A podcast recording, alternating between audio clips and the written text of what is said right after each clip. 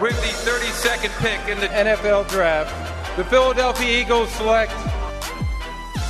You're listening to the Journey to the Draft podcast. It's almost that time. We're just a little over three weeks away from the 2018 NFL Draft, and we're breaking it all down here on the 103rd edition of the Journey to the Draft podcast. Hello, everyone. I'm Chris McPherson, joined alongside Fran Duffy. Got a great show for everyone here. So, we're going to get into the latest news and rumors regarding the Eagles and the entire NFL in our draft buzz. And I really like our Mr. Relevant this week, our good friend Dane Brugler from NFL Draft Scout. He just released his draft guide, so we're going to delve into that a little bit. Our pick six this week, Fran six small school prospects who fans should get to know. One of my favorite pick sixes of the year. And of course, your questions in our draft mailbag. And if you have a question, make sure to rate or leave a comment wherever you listen to our podcast Apple Podcast, Stitcher, wherever, and we will get to those questions. But let's get things rolling at the top of the show here in Draft Buzz. Now it's time for Draft Buzz.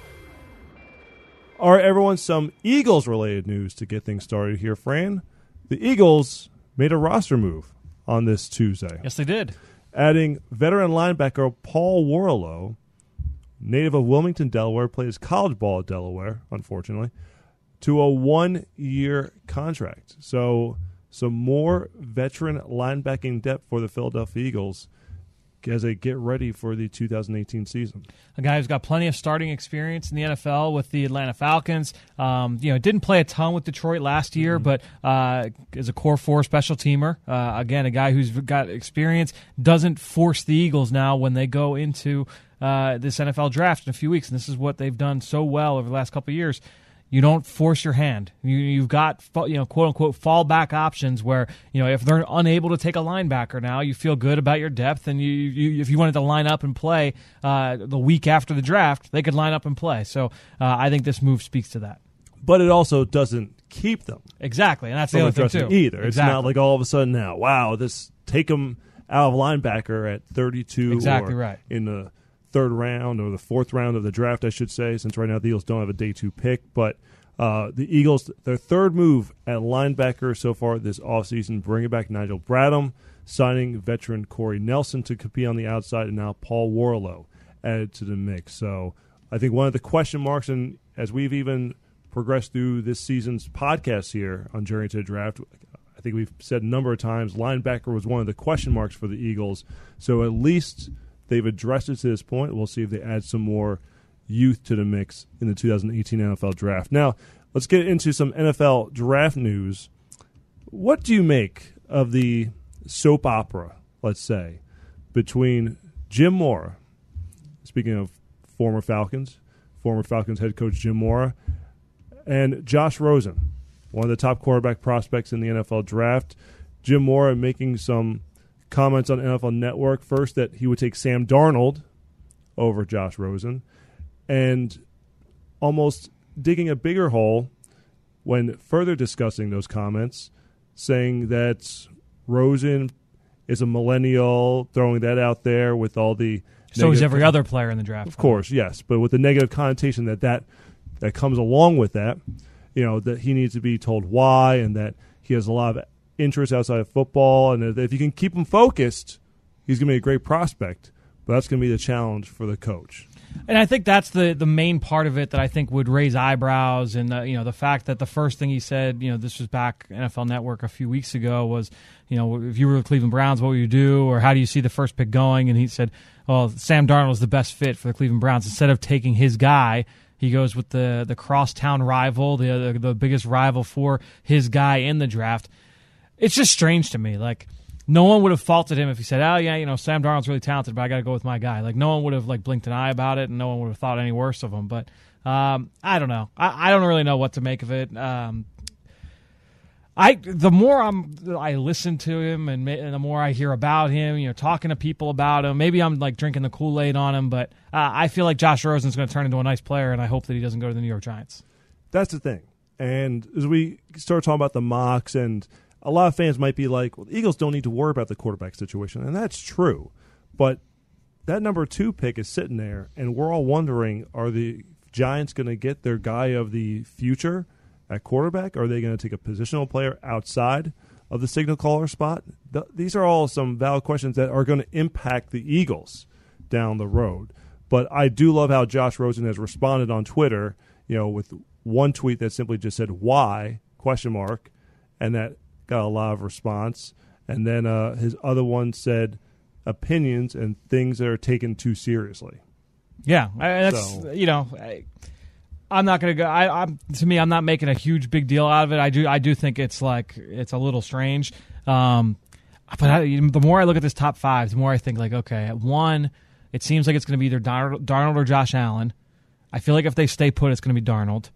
It would be a shocker if they stayed put and selected Josh Allen. Like that would be that would be so so surprising. And then to me at number two, if the it seems like everybody's saying, okay, if if the Giants can't get Sam Darnold, they're going to trade back and they're going to take Saquon or Chubb or Quenton Nelson, and whoever trades up to two takes Josh Rosen. I'm I'm good with that. I'm I'm good with Josh Rosen going to Denver or or uh, Buffalo, Buffalo. or Miami, you know, wherever. Just not New York. I'd rather him not go to New York. And then the Jets, I feel like it's going to be Mayfield. I feel like Mayfield's going to be a Jet. Really? Um, you, know, you go to four in Cleveland, and we'll see what they do. It's gonna be it's gonna be really really interesting. This top five of the draft. Why would a team like the Browns, any team for that matter, take Allen over Darnold? What would be the, the case for the pro Allen people? Well, because the the other thing that people don't necessarily uh, you obviously are well aware of this, but like the the the interview process is so so important, and so you know when and during that interview process, coaches and GMs and everybody, owners, they they all fall in love with a person. They don't fall in love with necessarily a player. You fall in love with a person. Um, and so if you've got two players that are graded pretty similarly, and you have one guy in the building, and, and remember, think about this. Think about all the the uh, the interactions that a team is going to have with a player. You go back to Carson Wentz when he was drafted by the Eagles.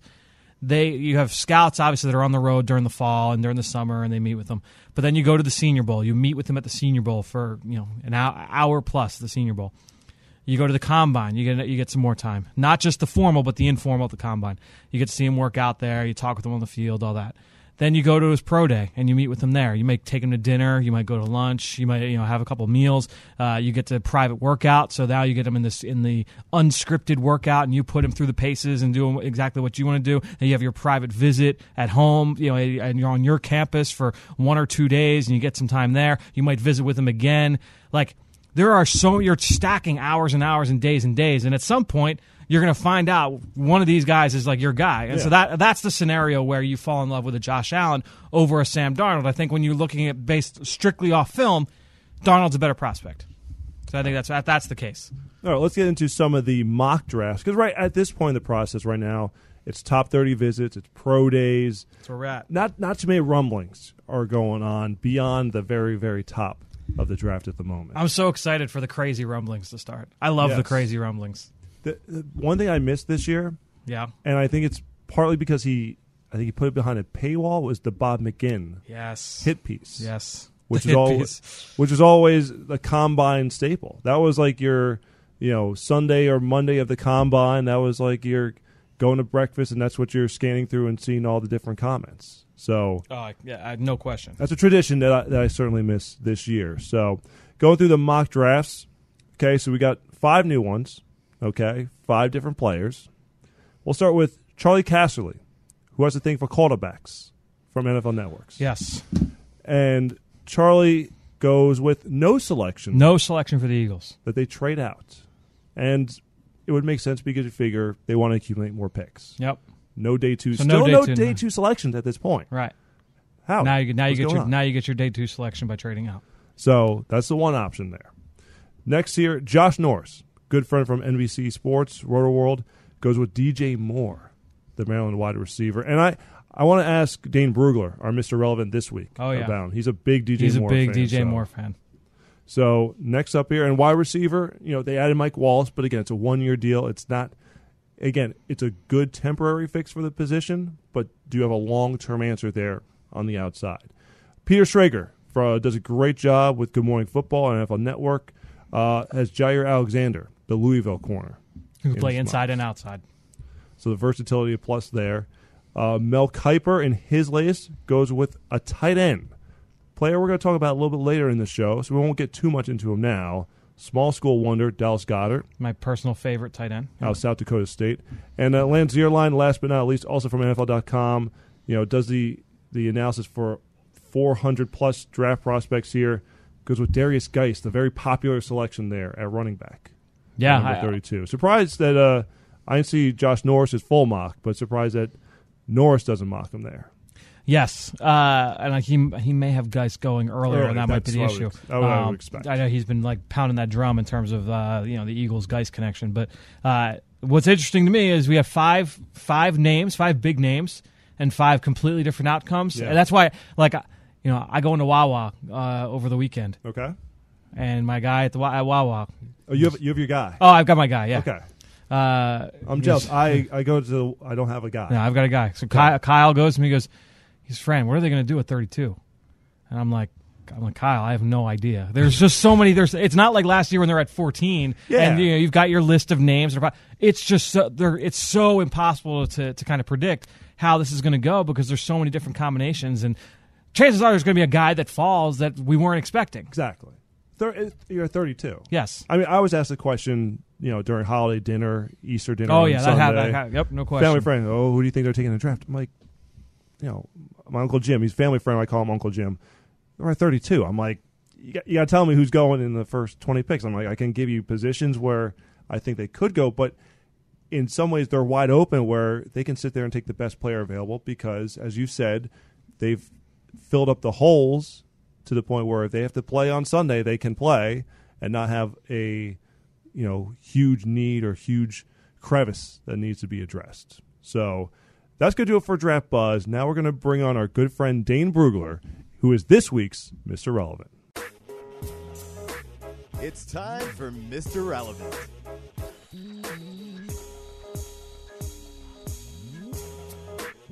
Our Mr. Relevant this week is relevant each and every week. It's not just during draft season because he does so much phenomenal work putting together an outstanding draft guide. It's our good friend Dane Brugler. You can follow him on Twitter at DP Brugler. You can find his work on NFL Draft Scout. And Dane, you can certainly tell us where we can get the draft guide because we know you're pubbing it right now on your Twitter feed. And speaking of your Twitter feed, the first thing I want to get into is a discussion about nickel defenders in this year's draft class uh, some of the hybrid defensive backs. You know, everyone's talking about Minkah Fitzpatrick, where he's going to fit in at the next level, Derwin James, and those guys are expected to go pretty high.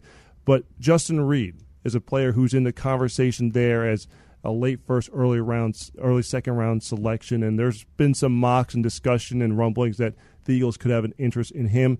Can, can you talk about some of these hybrid defenders and the value that the versatility brings and how you sort these guys? And if there's another one who you're in love with? Who should be in this discussion as well at the top.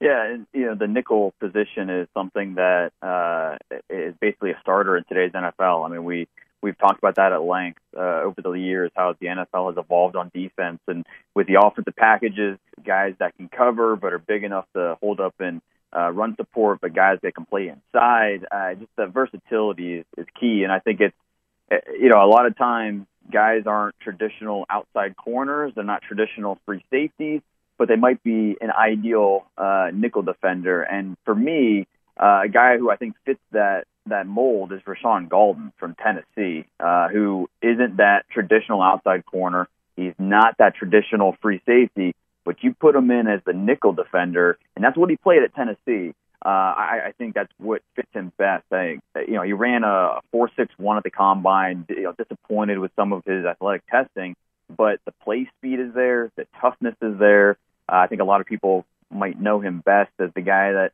gave the the double burst salute to the Alabama fans uh, after that kick return for a touchdown this past year. But this guy can really play. Uh, you you watch the tape and you get excited about uh, you know what he does a blitzer, what he does uh, in coverage, what he does against the run.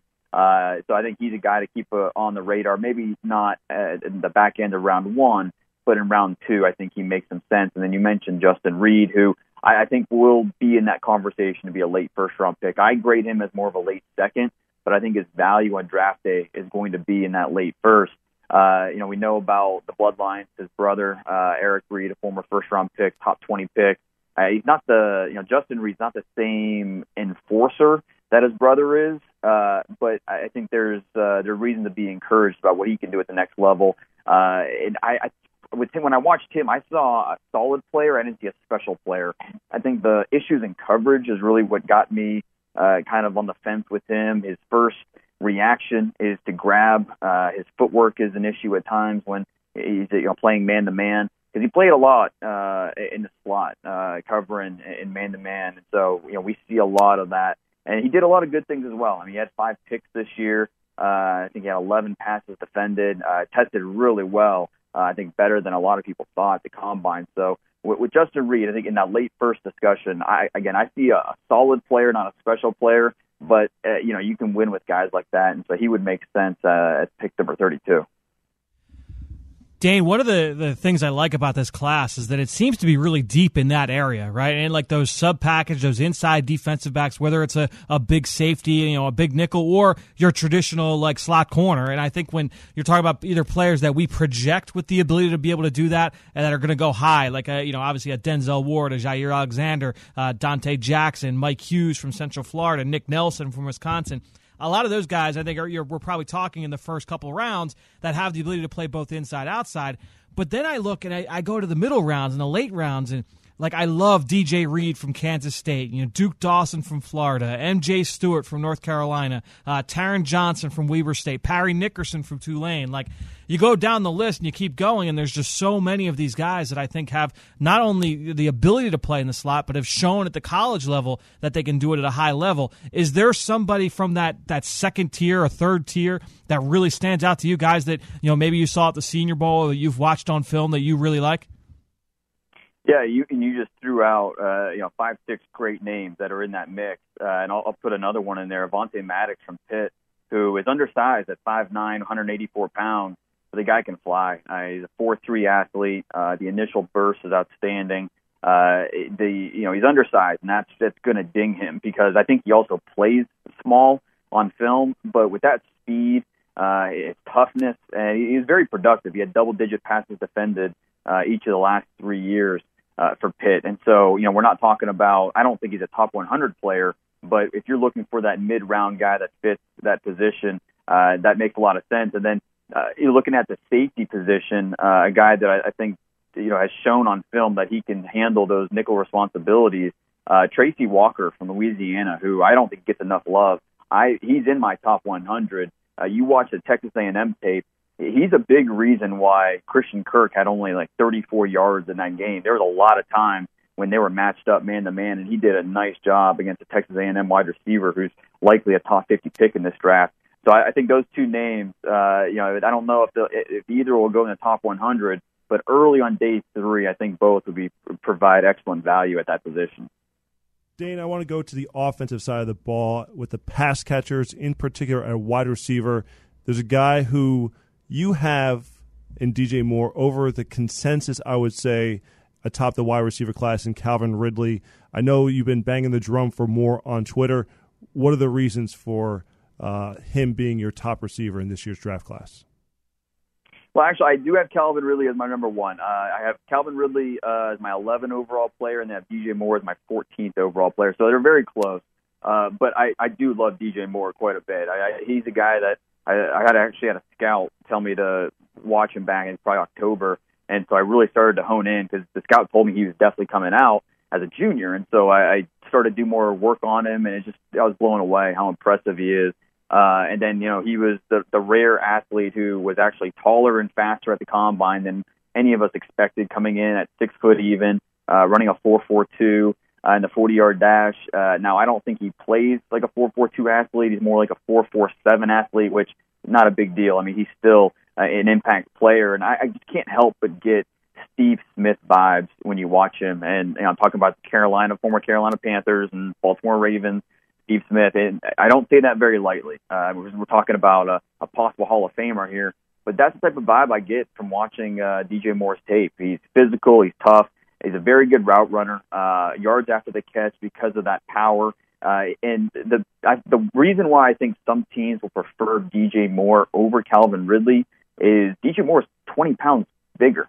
Uh, and so, in terms of durability, in terms of breaking tackles, uh, that's really going to help him. Uh, and you know, I know Calvin Ridley's probably the better route runner at this point, but DJ Moore is not far behind. He is an above-average route runner as well. So I think uh, both guys are in the top 15 for me. I think both will end up going in the first round. And when you look at his production at Maryland, catching a pass from eight different quarterbacks uh, over his career, uh, it just that's something that really stands out. He led the Big Ten in receiving this past year for Maryland, who uh, you know went through a, a carousel of quarterbacks just this season alone. Uh, so for all those reasons, DJ Moore is uh, deserving of a top 20 pick this year, and I, it wouldn't surprise me at all if he ends up going that high.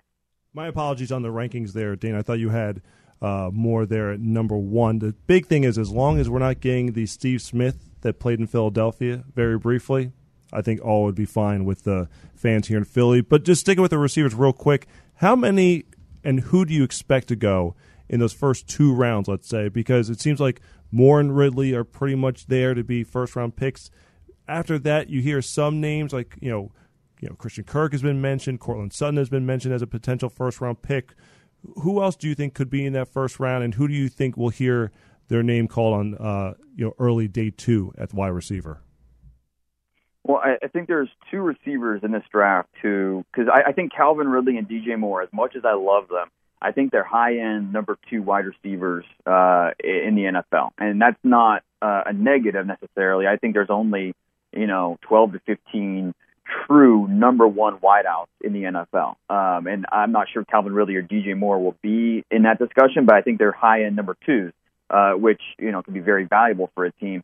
I think there are two receivers in this draft who have the potential to be a true number one receiver for a team. You know, the Julio Jones, the AJ Green, that type of mold. Uh, and that's Courtland Sutton and Equanimeous St. Brown. I think both are in that top 40 discussion. Courtland Sutton, uh, he performed a lot better at the combine than I think a lot of people expected, uh, especially in the short area agility drills, the short shuttle, the three cone. And so the biggest the big issue with Courtland Sutton is his route. Uh, when you watch him on film, he's not getting open. You don't see him sink and explode at the top of the route uh, it's really going to be tough for him to uncover against NFL level corners when he can't do it in the AAC. But when you look at the offense and what he's asked to do at SMU, uh, I just I don't think the route tree was emphasized. Um, I don't think you know that that part of his game was really emphasized, and so what he did at the combine is very encouraging because it says that he has the athletic ability to do so to separate in short areas it just comes down to muscle memory and being able to get it down and become that route. And so, and that's the, becoming a better route runner at the NFL level is far from a sure thing. And so, for that reason, I think he's going to be discounted somewhere in the top 40 picks. Maybe he goes late first, maybe early second. Uh, but I think Courtland Sutton has the potential to be a true number one. And then St. Brown from Notre Dame, uh, a, a guy who is built really well at almost 6'5. He's 215 pounds. He's a 4'4 athlete. Uh, another guy who needs to develop more of the route tree, but uh, you know needs to get a little tougher at the top of routes. Use that size to his advantage, but the just the raw skills you get excited about. He's only 21 years old. Uh, 33 inch arms creates that big catch radius. He can help you out at every level of the defense, uh, from short passes to deep. Uh, so I think those two uh, guys keep an eye on them. And then the top senior receiver in this draft to me is Anthony Miller uh, from Memphis, who uh, ran today. Actually, he had a foot injury in the bowl game, so we didn't get a chance to see him at the Senior Bowl. Couldn't see him at the combine. He was able to run today, put in some good numbers, thanks to the four fours. Uh, jumped really well. I thought 39 inch vert uh, for Anthony Miller. So those are great numbers. But a, a guy that a former walk on, te- uh, the production's off the charts. Broke Isaac Bruce's records at Memphis. Uh, it's just it's hard not to watch, or it's hard not to like Anthony Miller when you when you watch him uh, everything that he did in that offense. So I think Anthony Miller is deserving of top 40 consideration in this draft as well. So Dan, obviously, if if NFL teams agree with that assessment that you know a Courtland Sutton or an Equanimeous St. Brown could become a true number one, we could see them be uh, surprise first round picks. Are there any other players that every year there's always those surprise names that go off the board earlier than we expect in that first frame? Are there anybody else? That, is there anybody else that we should be aware of? You know, from that respect, that could surprise us and go off the board in the first round. Uh, well, I think DJ Chark, you know, keeping with wide receivers, uh, you know, this guy can fly. And when you're 6'3", 200 pounds, and you run uh, in the low four threes, Uh, you know, we saw it with Will Fuller a couple years ago uh, from Notre Dame, went uh, in the top 25 to the Houston Texans. Uh, you know, if you have the ability to create explosive plays, and you might be a one-trick pony, but if you're really good at that one trick, then teams are going to value uh, what you can do and what you can offer. And so DJ Chark has a chance with his ability to stretch out the defense, uh, get behind the deepest defender, uh, and create that uh, that possibility of a big play. You you might have something, and it's it's tough because at LSU. Uh, you know, the quarterback play was up and down. Uh, you know, he had several drops. He was very inconsistent, unreliable. But when he was on, when he hit, uh, I mean, it was it was awesome. And so that height, that length, that speed, that blend is something that's going to some teams going to fall in love with that and take DJ Chark in the top 50. And it wouldn't surprise me if he ends up going top 32. So Dane, you you work down in Frisco, Texas. You you know a lot about the Dallas Cowboys, and uh, you know they're sitting there at number 19. Uh, just from an NFC East standpoint, where do you see their biggest needs, and what direction do you think they go early on in the NFL draft? Well, in typical Cowboys fashion, they're uh, adding some lower price free agents uh, in need areas so they can try to go best available uh, when they pick at 19. Um, you know, they're going to look at if you look at the top 30 visits because uh, that's the Cowboys. They draft their top 30, and one of those top 30 is who they're going to draft. They're looking at the linebackers. They're looking at Leighton Vander Esch, Rashaan Evans. Uh, you look at the um, offensive guards. They're looking at Will Hernandez. Uh, you look at uh, some of the safeties, some of the linebackers. Uh, they're looking at all these guys, wide receivers. They're bringing a lot of wide receivers uh, with from Calvin Ridley to DJ Moore, uh, Daron Payne, Vita Vea on the defensive line. They really like. So I it, any of those directions would not surprise me. Last year they were locked in to a defensive end in the first round. Took Taco Charlton. This year uh, I, they could go in a lot of different directions here. I, right now in my mock draft, I haven't taken Leighton Vander Esch, the Boise State uh, linebacker, a guy who to me is an ascending player, is getting better and better. Uh, the more reps he sees on the football field, I think he's a possibility. Uh, you know, with uh, uh, Jaylon Smith, you just don't know what's going on with him as uh, as the Mike. You know, Sean Lee's he's entrenched as the Will, but uh, you know Sean Lee hasn't been able to stay healthy for 16 games uh, in a season. So uh, adding more linebacker depth makes sense, especially with uh, Anthony Hitchens now in uh, Kansas City. So I think linebackers a, a possibility, and then don't rule out defensive line because they, they traditionally do not take uh, one technique or the you know the nose tackle position early, but they will if they think that player has three technique or under tackle uh, traits. And you look at Vita Vea, you look at Daron Payne, you can make a case that both those guys, with their quickness, with their athleticism, they have some of those under tackle tech or uh, under tackle traits. And so I think both those guys are in the discussion at 19 two players that I would just hate to see end up in Dallas are Daron Payne and Leighton Vander Esch. Uh, so I would hate to see that happen. One last question for you, Dan. Uh, we're getting ready to review some of our favorite small school guys in this draft in the next segment. Uh, we're going to hit on some of these bigger guys like the Dallas Goederts and the Darius Leonards. But are there some really under the radar small school guys that have you excited? Maybe that like that next tier uh, players that, you, that, we probably aren't going to me- mention in terms of the non FBS guys. Oh yeah, there always are, and you know this year uh, I, I really like uh, cor- a couple corners from smaller schools. Uh, Tremon Smith from Central Arkansas. Uh, he's a guy who's getting a lot of love in league circles right now. Uh, he ran a 4.32 at his pro day. Really good ball production, 15 interceptions over his career. Uh, he has return value as well. So Tremon Smith, corner from UCA, uh, a name to keep an eye on. Um, I, I don't, you know, Mike Ford from uh, southeastern Missouri, another one, uh, another corner, and then I don't know, you know, Middle Tennessee, not a, uh, it's, it's an FBS program, but I still think, uh, you know, goes overlooked a lot of times. Some of their, uh, some of their players, uh, Charvarius Ward, uh, a big, you know, six one, two hundred pound press corner, uh, tested really well. He had a four four four forty yard dash. So I think those are a few of these corners, you know, because we know uh, you know, a lot of the uh, you know cornerback, it's, it's it's the one position where the testing numbers can get you drafted. And so for a lot of these corners, even if you're a smaller school guy, if you go out there and you have the measurables and you run uh, you know really good times and you can impress, you're going to you know because especially when we get to the late portion of the draft, fifth, sixth, seventh round, a lot of times teams are going to draft you based on okay, or can we get this guy as a priority free agent, or is he going to? We're going to have a lot of competition. If we're going to have a lot of competition, we're we're going to take him in the seventh, maybe over some other players, just to to guarantee that you get him on your roster. And so some of these smaller school corners who are testing really well uh, during the process uh, wouldn't surprise me if. Uh, they get pushed into a later portion of, of the draft because of these these testing numbers. Dane Brugler. Again, you can follow him on Twitter at DP Brugler. Dane, where can fans find your NFL draft guide? Uh, yeah, on Best Ways on Twitter, uh, pinned at the top, the link. Uh, it's an automatic PDF download. Uh, I I fight the bosses every year to keep it under ten bucks because I want to make sure that it's you know easily accessible for everybody. Uh, there's 450 uh, scouting reports in there. And There's over 1,200 names, uh, players that I've I've ranked overall. So it's uh, it's it's a resource that I know a lot of uh, a lot of people use religiously on draft weekend. Uh, not only just for the first round, the top guys, but into the later portion of the draft, the smaller school guys, and uh, you know maybe some guys you don't know much about. So hopefully uh, people uh, pick it up and they enjoy it.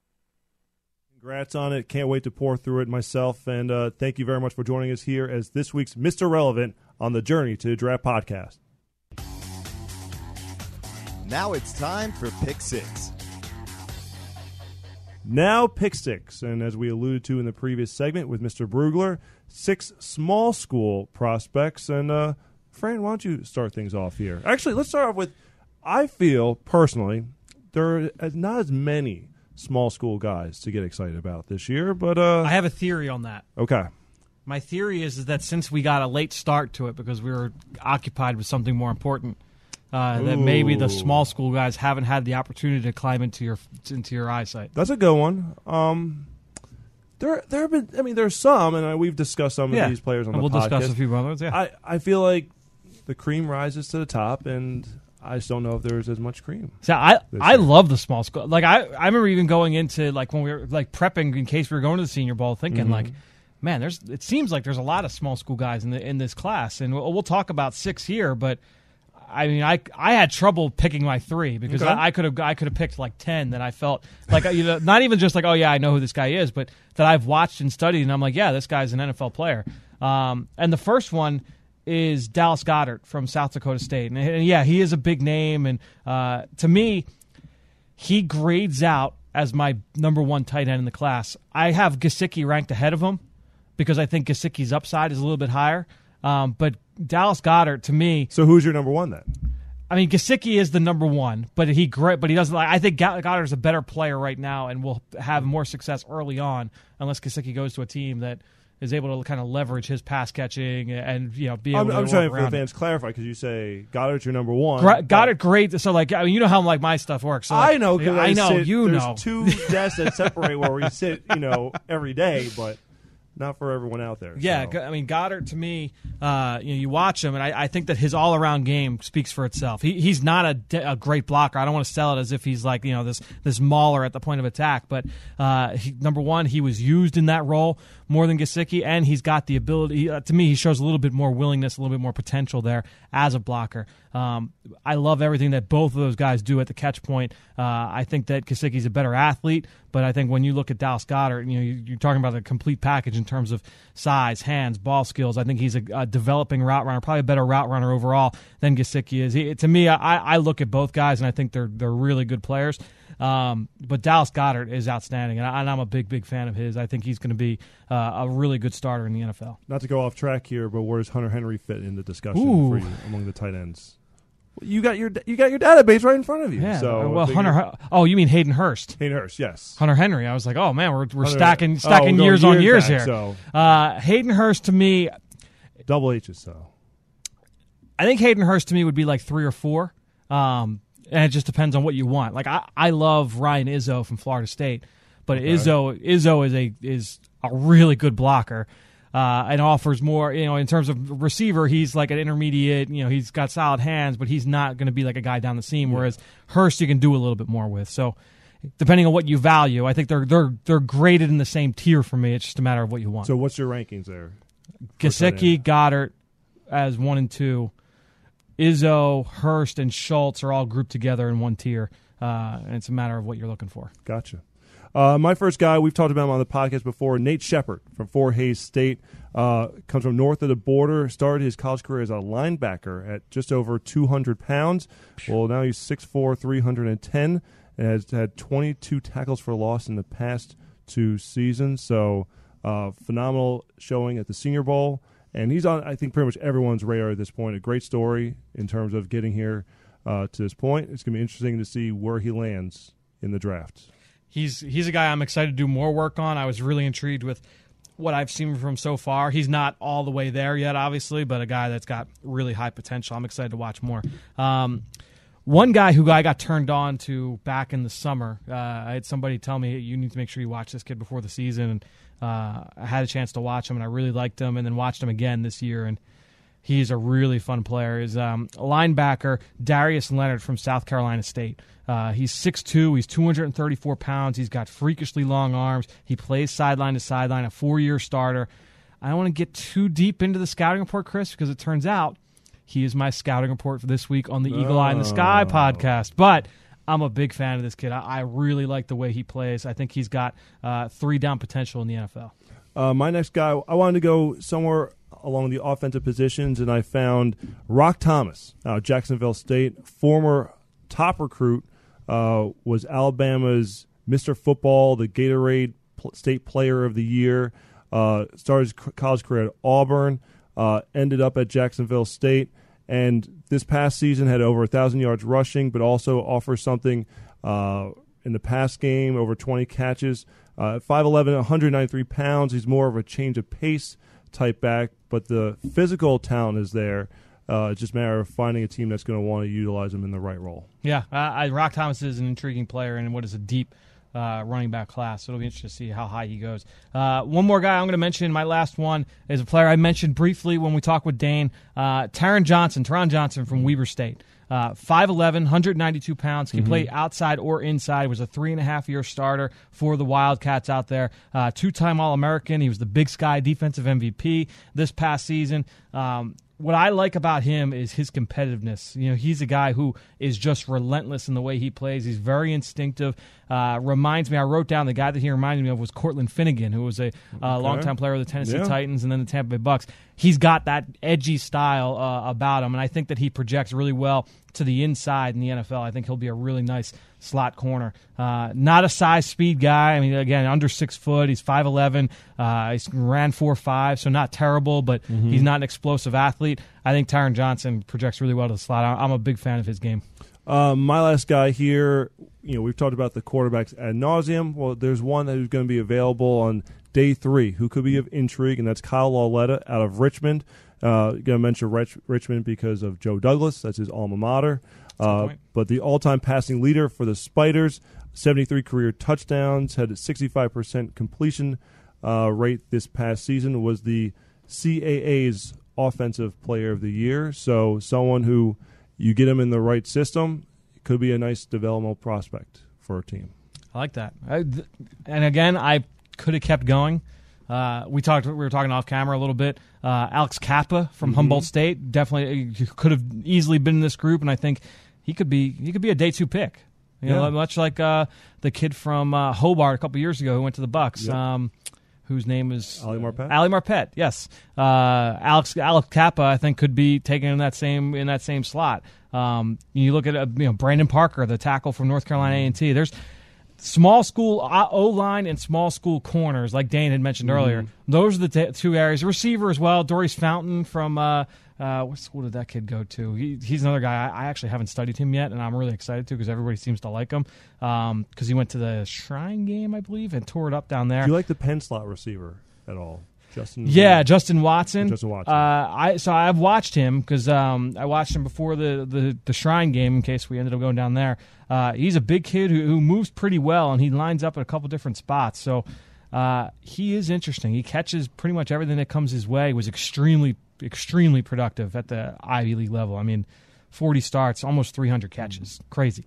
Um, Justin Watson is intriguing, but uh, yeah, no, there's there's a lot of small school guys in this class. I, I'm I'm excited about some of these guys. Opening my eyes as this goes from pick six to pick ten. Pick 10? Yeah, Pick 16. it's going to be the baker's dozen. That's soon- right. Soon enough. So Uh, that's going to do it for this week's edition of Pick Six. Now to your questions in our draft mailbag. Now it's time to hear from you, the fans, in the draft mailbag. Final segment here on this week's episode of the Journey to Draft podcast. Your questions in our draft mailbag, and we're, we're getting a lot more questions from uh, Apple Podcasts. So, It's the easiest way to guarantee you're going to get on the show. Just go to Apple Podcasts and comment. what if someone leaves a one star rating but has a question? I'll probably still probably still put you on the show. I don't know if I want. I mean, I wouldn't recommend it. I'm not going to say go do it. exactly. Maybe we so won't put you on the show if you do that. Maybe not. I don't know. We'll still thank you. Well, first question from Apple Podcast comes from Luke Campbell ninety nine. Uh, has a few questions here, so it's actually not just one here. But let's start with the first one here. The odds are that Ronald Jones falls to thirty two. Who's a good pro comparison for Ronald Jones? And if the Eagles do take a running back at thirty two, does that hurt Jay Ajayi's future with the team? First part, I would say there's a there's a pretty good chance that Ronald there. Jones is Seems there. like he's yeah, be I would there. say it's almost certain that he'll be there, right? I mean, I, I can't imagine that three go in the top 31 picks. I mean, Barkley and Guice seem to be the two who are going to be in the first round. right? I mean, even Guice could be there. Yes, Guice has a po- possibility Right. of being there. My, especially with the, the the injury with Ronald Jones and all that. I mean, it's not like a big long term injury, but no. uh, it's kind of put like an out of sight, out of mind kind of thing. So Jones um, should be there. Jones should be there. Good Now- pro comparison. Everybody compares him to uh, Jamaal Charles. Jamaal Charles. That seems to be the the working. Comparison are you comparison on board with that one? though? I could see it. I could see it. I, something I, I can't say that I watched him and was like, oh man, he's Jamaal Charles. Yeah. Um, but I, I could see it. I see you know from the explosive speed and all that, the ability to get to the edge. He can impact the game as a as a receiver as well. I, I could see that. Um, and then the third part, no, I don't think so. I don't think it hurts it hurts his long term future because they just play they just won a Super Bowl with three backs. So uh, now am I going to I'm not going to say here that they're going to draft one in the first round and then sign Jay Ajayi the next day to a five year deal. That's but the thing. but they could easily he could easily still be here for the long, you know for the long term. Yeah, Like it, it just becomes a matter of would Jay Ajayi want to be part yeah, well, of that's a running back by commit? It's Sure. one thing if you're, you're he's traded here on a rookie contract. He got out of a bad situation in Miami, comes here, wins a Super Bowl, and fit in with the locker room. Loves Deuce Staley. But if you use a high draft pick on a running back, you have Corey Clement who showed so much promise as a rookie. There obviously, I think for him would be questions, and he probably would be thinking, "I want to be able to cash out on my next contract." I don't know if that would happen here in Philadelphia if you're devoting a first round pick type resource to the running back position. Yeah, like So- I said, I don't think it's going to be like, oh yeah, they're going to draft him, draft you know, draft a Ronald Jones or Derrius Guice, and then the next day sign Jay Ajayi to a, No. a multi-year extension. But I don't think it's like precludes them from being able to keep him. It doesn't. It you have a whole year to see how this Exactly. plays out. All right, next one. Write him left a comment as well. Um, as I'm reading through this here, so Albert Breer's latest mock draft had the Eagles taking Isaiah Oliver from Colorado with players like Derrius Guice, Mike Gesicki, and Will Hernandez still on the board. Who would you pick in that situation? Uh, well, who would I pick is different from what you know. We don't know what the Eagles would do. Um, I guess in terms of like pros and cons. I mean, we've talked about it with the running back spot, right? Like Yes. if the with Guice or Ronald Jones, I think it's the same kind of deal. Uh, if you view Derrius Guice as the guy that's going to keep you at the at the Super Bowl contending level um, at the running back position, and he'll be your feature guy and all that. Then I think you, you pull the trigger there. Mike Gesicki, same deal. I think Mike Gesicki, honestly, and I would say the same for uh, you know for Dallas Goedert. He might be. Remember a couple weeks ago we talked about like who are players that might be good, too good to pass up. Yeah, Gesicki might be a guy who's like if he's there at 32, which a lot of I think a lot of fans like think oh, oh there's no way he's there. Like I think I think there's a pretty good chance. I fi- almost almost I certain figured chance. he's Yeah, there. I haven't. I haven't seen too many mocks. no, there's not a lot of mock, but I think after the the combine workout, everybody's like, oh, he's not going to be there at 32. Is it the Penn State bias? well, there's that too. Um, and then Will Hernandez. That's another one where you look at the Eagles right now Yep. and you say, all right, starting five, you're good for 2018.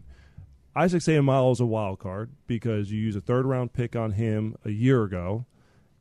Struggled this season, was utilized in, you know, as a sixth offensive lineman, but didn't really hold down that starting left guard spot like I think everyone expected him to.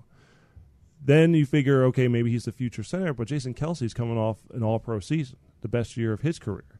So where to Seumalo fit into the mix, I think is going to be a question. But going back to would one move preclude you from doing another? Will Hernandez might be a guy who you could say, okay, Wisniewski's your starter left guard this season. Does Hernandez become your starting left guard in 2019 and beyond? The only th- thing that works against Hernandez, I think, is that he's he's a guard only. I don't know that any people that anyone is where I know that I think he may have taken some snaps off to the side at center uh, at the Senior Bowl. But he's, largely he's, he's a certainly guard- he's a he's a guard. So um, you know, it's not like Wisniewski where he's got the guard center uh, versatility. It's not like Seumalo who's got he's got the ability to play all five spots along the line. Um, that's that kind of hurts him a little bit, I think, because to me, if you're taking Hernandez, you're taking him with the intent that he's going to start right away. So I, I that, and we don't know. Maybe maybe he would. I don't know. But uh, that would be the one thing against him would be what is his versatility like? What is he going to do outside of being able to just Sure. play guard? Then Isaiah Oliver, does he have nickel experience? I don't believe Not a he ton. does. No, yeah. No. I, I think based on matchups, because he did shadow opposing number one receivers at times this year. Um, so at times he would follow guys into the slot, but he's not. To me, I don't look at him and say like, yeah, he's got slot corner ability. I'm just trying to think of where does Oliver Yeah, where does he fit in? long-term mix because okay, same thing we talk about JJ, Ronald Darby is going to the last year of his rookie deal. Now, you obviously use the two on Sidney Jones and I think the Eagles are hoping that he, you know, breaks through and becomes a, you know, big contributor in his second year in the system. Use a 3 on Rasul Douglas who was a huge help for the defense Yep. until while Darby was sidelined with the ankle injury last year. Of course, you still have Jalen Mills. You've traded for Daryl Worley. The, the question is who's going to be your slot next year with Patrick Robinson moving on to New Orleans. And I think you also have to start thinking about do any of these corners factor into the long term plan at safety? No question. Where maybe as you look at Jalen Mills and you're like, well, maybe Jalen Mills is our corner for 18, but maybe he starts, you know, phasing into the picture at safety in a couple of years. So that's why a lot of people are wondering why are so many people mocking a cornerback to the Eagles when they've invested so many resources and really overhauled the position. That's probably why. So so it's not so much just a slot thing because you would love to find a guy like Jaire Alex- Alexander who could go and play in the slot tomorrow for you. It's who who are going to be your starters down the road. It goes into the the Lito Sheppard, Sheldon Brown here. Yes, exactly. Um, the last one from Apple Podcast here, Matt ESQ, uh, talking about some blocking tight ends. Who are some of your favorite late round options? He loves Ryan Izzo. So you guys, you know, I love it. I just I just had a chance to watch Izzo for the first time in a long time, um, or not the first time ever. I shouldn't say the first time in a long Yeah. time. Uh, I I really liked him. He's he. I love his play personality. Uh, he wants to get after defenders. Uh, practices good technique. Keeps his hands tight. He runs his feet on contact. He plays with good pad level. Uh, he's strong. He's got the ability to block defensive ends one on one at the point of attack, both in pass protection and in the run game. Not just in the ACC but they played Alabama this year. They played Florida this year. They play Florida every year. So you see him against SEC talent as well. Uh, I, I'm a big fan of Ryan Izzo. Now, you got to gauge the the value there because he's not a pass catcher first. Can he catch the ball? Yeah, I mean he's he's got the ability to be productive in the passing game, um, but he's not a downfield guy in the passing game. He'd be a short and intermediate threat. So you know that's going to affect his value. But in terms of being a football player, I, I love Ryan Izzo. That's why I was mentioning earlier with stacking him with Hayden Hurst and Dalton Schultz. Like Izzo is a better blocker than all three, but he's probably the worst athlete of the three. So you just have to take that into account in terms want. of what you want. What you want exactly. the position, so. Um, but I'm a big fan of Ryan Izzo. In terms of other guys that block, um, Dalton Schultz, I, do- I think you know he's a little bit smaller, he's a little bit leaner, um, but he gets after people. He's a good blocker for Stanford. Uh, Tyler Conklin again, he's a little bit short in terms of he's six foot three, he's two fifty four. He's he's more like if you were to draft Tyler Conklin. I think he's doing more of the things that like Trey Burton did this year in term from a blocking standpoint. Um, you know, Troy Fumagalli, the guy just all the guy does is just give effort. Uh, I I love Troy Fumagalli from Wisconsin. And I don't think he's you know necessarily a starter at the next level, but the guy's really really competitive. He's a good route runner. He's got good hands. He catches everything. He's really tough. I I, I love that kid. Ian Thomas is another guy that uh, blocks at a pretty high level as well. So there are some options there in terms of block, you know, quote unquote tight ends that can block. Yeah. It's going to be interesting if the Eagles do pull the trigger and select a tight end. If a bunch of these guys are on the board, who do they select? Right. You know, and what do they value? Because you might say, we're probably saying right now they need a number two in the mold of Brent Celek. Okay, but is that that's good for what you're trying to fill? What you had in 2017 is that what you really need long term? So Right. that's that's going to be fascinating for what the Eagles do from that standpoint, or if they. I have to think they're going to pick a tight end at some point here. At some It's- point, you'd think, yeah. you know, that's probably that's one of the positions where you look at the roster right now and as it as it's currently constructed and say that's a spot they're going to need to address at some point. It's just a matter of when are they going to address it. Uh, so that's our three questions from our podcast. We have two from Twitter here. At Open Veins UK uh, wants to know any chance whether Leighton Vander Esch or Rashaan Evans make it to the Eagles at 32. So just hearing Brugler talk, Yeah. Vander Esch seems like the one. It, it's not as likely. My my guess is that, and I would love for him to be there. My guess is he won't be. yeah. He would be to me like if he's there at 32, like that would be a surprise. Evans, it seems like will. I think be there's there. a I think there's a, better solid chance. There's a better chance. I, I would say it's 100 percent. Like we talked about, like Gesicki and like some of these other guys, like uh, Ronald Jones. Like I think those guys are certainly going to be there. Yeah, I think Evans could go earlier, like you know, the team like Pittsburgh or something like that. You know, Yes. picked right before the Saints. You know, there's teams ahead of them uh, that I think could take them. Um, but I think Evans is more than more likely. All right, our last one comes from at Marcos LA11. Why are so many people? We've actually kind of addressed this. Yeah. Why are so many people mocking cornerback to the Eagles? It seems like they are only referencing the Super Bowl. I think you can hit the nail on the head a couple. I think we pretty much said it there is just because what's the future at the position? Yes, the talent's there now, but where do these guys fit into the long term plan? Plus, they still need a nickel cornerback. So, off that topic, real quick. Okay. So when I was at Temple, one thing and I know that college college teams do this, and I'm I'm sure NFL teams do it too. Um, you have what's called a flow chart. Mm-hmm. Okay. And so every year, and it was more done for like understanding who you have on scholarship. So, so you have it for the next five, six years, seven years, and you're able to look and say like, okay, 2018. So in this next season, here's where we have a quarterback, running back, receiver, tight end, you know, straight down the line, all your positions, and then what it looks like in 19 after guys graduate, and what it looks like in 20 after guys graduate. And you start to see, okay, in a couple years, we're going to start to be thin here. We're going to start to be thin here. We need to start thinking about uh, making sure we go a little bit extra in scholarship offers, you know, this position or that position. NFL teams are thinking if they don't, even if they don't physically do that, they're thinking about it the same way. Yeah. So you know, yeah, right now you know, you look at the corner group and you say, yeah, they're they're they're good right now. They can line up right now and play. They may look at it and just like you said earlier, like if you know Ronald Darby's going to a contract year, is Jalen Mills a, a future safety, is Rasul Douglas a future safety? Uh, you know, that, then that starts to change the numbers a little bit, and now you may look at it a little different. So great questions. And again, please leave a comment, rate wherever you listen to our podcast, whether it's here on Apple Podcasts, Stitcher, on PhiladelphiaEagles.com, or the Eagles app. So that's going to do it for another edition. Special thanks, as always, to BT, our man Brian Thomas behind the glass, for making us sound just okay. Some love, some love to uh, Dane Brugler for being our Mr. Relevant this week. Again, make sure to check out his draft guide. I I'm actually going to download it. and I can't wait to get into it Yep. myself. So, Fran, any uh, any parting shots before we say farewell? It's uh, what are we? Twenty six days. Twenty three days. 23 days. And we- we've actually been mapping out the final podcast. We already. have. We know we know what we're doing the next three weeks. I know. We're not going to tell you guys yet. We got to we got to leave some element of surprise. I mean, if you've been listening to this point, I guess you're like a diehard because you think we've wrapped the show. Certainly. So, So we're if, they- if people are still, this is this is where we need to have like the secret code. All right, so it's get- Greg Cosell next week.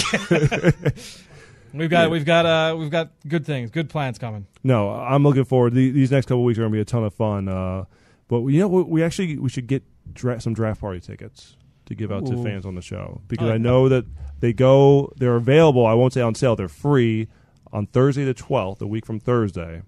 They're going to go fast. Okay, So I think we got to figure. We got to save some for the loyal listeners. we gotta we gotta work that out with legal. We definitely have to make that happen. Either way, we, we will make this happen in the next couple of weeks. So, for Fran Duffy, for Brian Thomas, I'm Chris McPherson. Thank you all for listening to another episode of the Journey to Draft Podcast.